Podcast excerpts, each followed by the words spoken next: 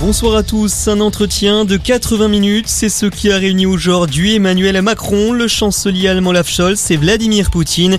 Le président russe qui dénonce le caractère dangereux des livraisons d'armes à l'Ukraine avec des risques, je cite, de déstabilisation ultérieure de la situation. De leur côté, Emmanuel Macron et Olaf Scholz ont eux demandé la libération de 2500 défenseurs d'Azovstal ainsi qu'un cessez-le-feu immédiat et le retrait des troupes russes. Et cela passe selon eux par des négociations directes sérieuses entre le président ukrainien et son homologue russe. Vladimir Poutine qui a par ailleurs fait la promesse qu'il accorderait un accès aux navires sur le port d'Odessa, une décision qui doit permettre une exportation sans entrave des céréales de l'Ukraine.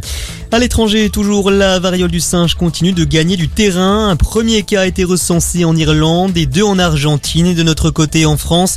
Au moins sept cas ont été enregistrés. Pour la première fois hier, deux personnes identifiées comme cas contact à risque ont été vaccinées comme le préconise la haute autorité de santé.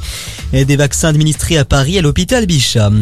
Dans le reste de l'actualité, la campagne des législatives s'intensifie. Opération tractage aujourd'hui pour Marine Le Pen dans le Nord-Pas-de-Calais, mais aussi pour Elisabeth Borne dans la circonscription du Calvados où elle se présente. Le calvaire des Français à Roland Garros après les éliminations des Léolia, Jean-Jean et d'Alizé Cornet cet après-midi. C'est au tour de Gilles Simon de prendre la porte au troisième tour. Pas d'exploit pour le Niçois qui a dû s'incliner en 3-7 face au Croate Marin Silic. Il ne reste donc plus qu'un tricolore, c'est Hugo Gaston qui défie ce soir sur le central le danois Holger Rune.